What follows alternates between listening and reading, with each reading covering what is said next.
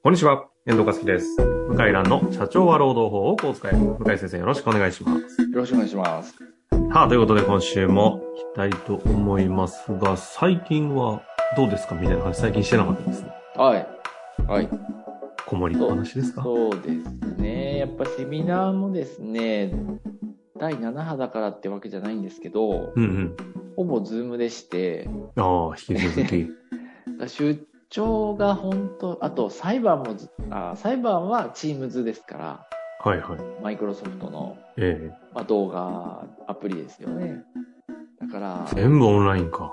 全部オンラインなんえで、、逆にリアルが残ってるものって何があるんですかリアルのセミナーはあるんですけど、もうなんか泊まりがけとか、ああ、え、そのセミナー以外で、仕事全部がウェブ化してませんリアルじゃないとダメなものって残ってるんですか裁判すら今ウェブいけるじゃないですうんか。裁判もウェブウェブ。証人尋問ぐらいですかで、ただ僕もしばらくやってないから、承認尋問ね。証人尋問と、あとは、そんなもんかな。社員、社内面談は社内面談も一次面談はウェブです。まあそうだよね。そうですよあ、ね。最終面談はうん。合いますね。お互いね。そんなもんか。うん。もう、もう、もう一次面談ウェブは当たり前ですね。いや、弁護士の先生って確かにオンライン化されるよねってぐらい。えー説明会もウェブですね、前はマあジの会場に行ってもうだだっ広い会場弁護士会借りてやったんですけどはいはい。もう今個別にできちゃうからあのズームで流してやってますねえ、でもやっぱりさ、その場を借りて、場でいいとこでやってっていうことで、なんか、この事務所、いいな、みたいな。そういう演出って採用そもそもあった世界じゃないですか。採用あそのりあもりのが。ましたねそれなくしても取れちゃうというか、来るし、なんですか。 YouTube に事務所の中を映したものをアップしたりして見てもらったりしてますねそれでいけるんですね。いや結構再生回数多いんでいろんな人見てんだなと思いましたねああ、じゃあとなるともう今までやってたリアルのあの、ハったりの採用の演出みたいなものよりも、よっぽどいろんな SNS とかでです出すコンテンツの方が、ブランドとしては確立されるんですかね。ね。いや実ー、際、そ大れは面白い発企見業ですね。も、だ私、八重洲とかの TKP の会議使うと、うんうんうん。大企業採用 TKP 使ってますけど、あれ、ウェブでいいんじゃないのって思いますけどね。あああ。の、し本社見せるんだったらいいと思うんですけど。はいはい。はいあ、そういうことね。会議室でやるぐらいだったらね。会議室でやったらウェブでやってあげた方がいいんじゃないのって思いますよね。うん。うんなるほどね。まあ、そんなそんなオンライン化している向井先生にご質問でございます。はい。えー今日はですね、金融の事務所、事務職の方、えー34歳の方からご質問いただきました。ははい。すごいシンプルな質問ですけれども、いつも拝聴しております。はい。リファラル採用をするときの職業安定法上の論点など解説いただけるとあー幸いです。あるあるです。あるあるなんですかこれある質問のの意図をちょっと私解釈できないんですけど、これいやいどやういう質い問やなんです、かこれはですね、はい。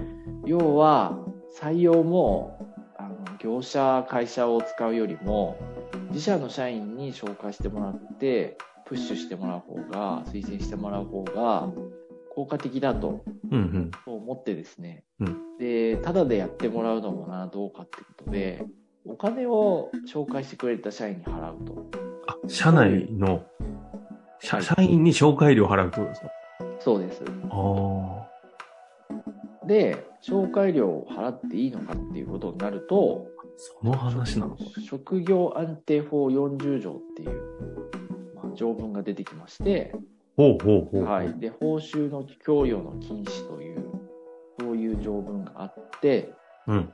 で、えー、とどういう条文かって言いますと労働者の募集を行う者はその従業員に対してそのうんぼ募集に従事する従業員に対して報酬を払ってはいけないとあという規定があるんですね。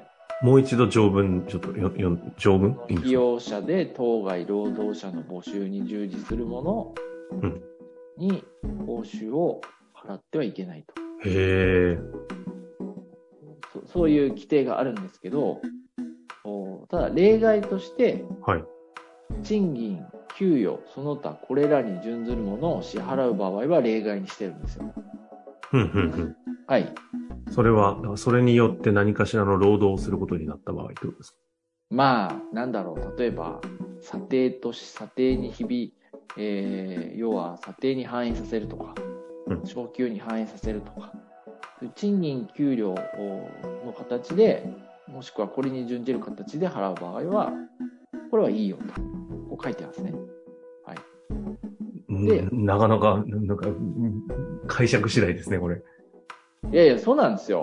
お金払ってんのに、結局形を変えてるだけだから、うん。だから実際これで摘発された事例って僕知らないし、そんな気にしなくていいですよって言ってんだけど、まあ、大企業とか、真面目なお客さんは気にしちゃうから、うん、だから、まあ、ボーナスに20万プラスとか、30万プラスとか、まあ、ルールを決めないでボーナスに上げる場合もあるし、あとは手当としてお金を払うということもあります。はいこれは支払いの時ってな、何のフィー、フィーというか、科目で払うことになるんですかこの、ろ紹介料。あ、えーとね、そうそう、そうですね。あの、要は、えー賃金で払う場合と、現金を払うと一時所得になって、はいはいはい、一時所得。一ですよ時ね所得になるらしいです。はい。ただ、賃金で払うことももちろん可能になります。はあ、賃金の場合って、その、例えばなんか5万とか10万ボンって乗っかるわけじゃないですか。乗っかりますね。なんか手当みたいな形ってことですか手当を作ってる会社もありますね。あ、いろいろやり方あるんです。はい。っていうか、このリファラル採用に対して、社員さんに紹介料払うって普通のケースなの今。普通です、普通です。これ当たり前なんですか普通です。あ、そうなはい。のいや、ちょっと労、労働マーケットから、ちょっと身を離れすぎて、その看護師がまあ知らないですね。そううちも、はいあの、払うかどうか検討してますね。へえ、皆さん欲しい、まあ、もらえるものはもらいたいか。うみんん。なそういう発想になっちゃう。まあ、そ、そのお金もらえるからやるかっていうとね、ちょっとそれは違うと思うんですけど、まあ、要するにですね、はいあの、職業安定法って、要するにこう、お金が飛び交ってて、こう、なんだろうな、健全な就職、就業活動が阻害されるのを防止することあるんで、うんうん一定の常識範囲内で給与に上乗せとか手当払う分には問題ないんです。で、で就業規則に書きたいっていうお客さんもいて、うん。へえ就。業規則に手当を書く場合もありますね。リファラル採用における紹介手数料いくらみたいな。ね。はい。社員紹介制度ですね。じゃあ、えっと、この件は整理すると、まあ、基本的に大枠支払って、その職業安定を壊すような払い方とか金額じゃない限り、基本的には問題まなあ、く払まえずる。摘発はありえないって言っていいと思いますね。うん。えー実際にもう本当それを本業にして、えー自分で SNS 立ち上げて、まあ、いるじゃないですか。ベンチャー人事の人で、はいはなんか TikTok でバズってる人とか。い。いますね。に、2社ぐらい。二人、なんか何名か顔が浮かびますよね。いますよね、はいであれで例えば何百万とか会社からボーナスもらったりあそれしかやってなくって、あ、あうん、ボーナスもらってるそれって業者じゃないのっていう そうそういうこうあ。ありますね。あの、リファラル採業者が用の担人事担当で自分たちで立ち上げた YouTube が給与とかを上上むっちゃって、その報酬どうするんだって話で揉めた話がああ、そうでしょうね。これは会社の資産なのか、彼らの資産なのか、どっちなのか。そう。そうだから、あの、まあまあ、ちょっとどういう処理してるかわかんないですけど、はい普通は、そんな、そんな人来ないですからね、普通は。これ最後にですけど、大体相場的なものがあるんですか一見紹介、成果報酬うんいやー、僕もね、相場までわかんないんですけど、 5万とか10万ぐらいだと思いますよ。あーうんでも働いててね、いきなり月に10万上乗せでボンってきたらでかいですからね。まあ、でかいですね。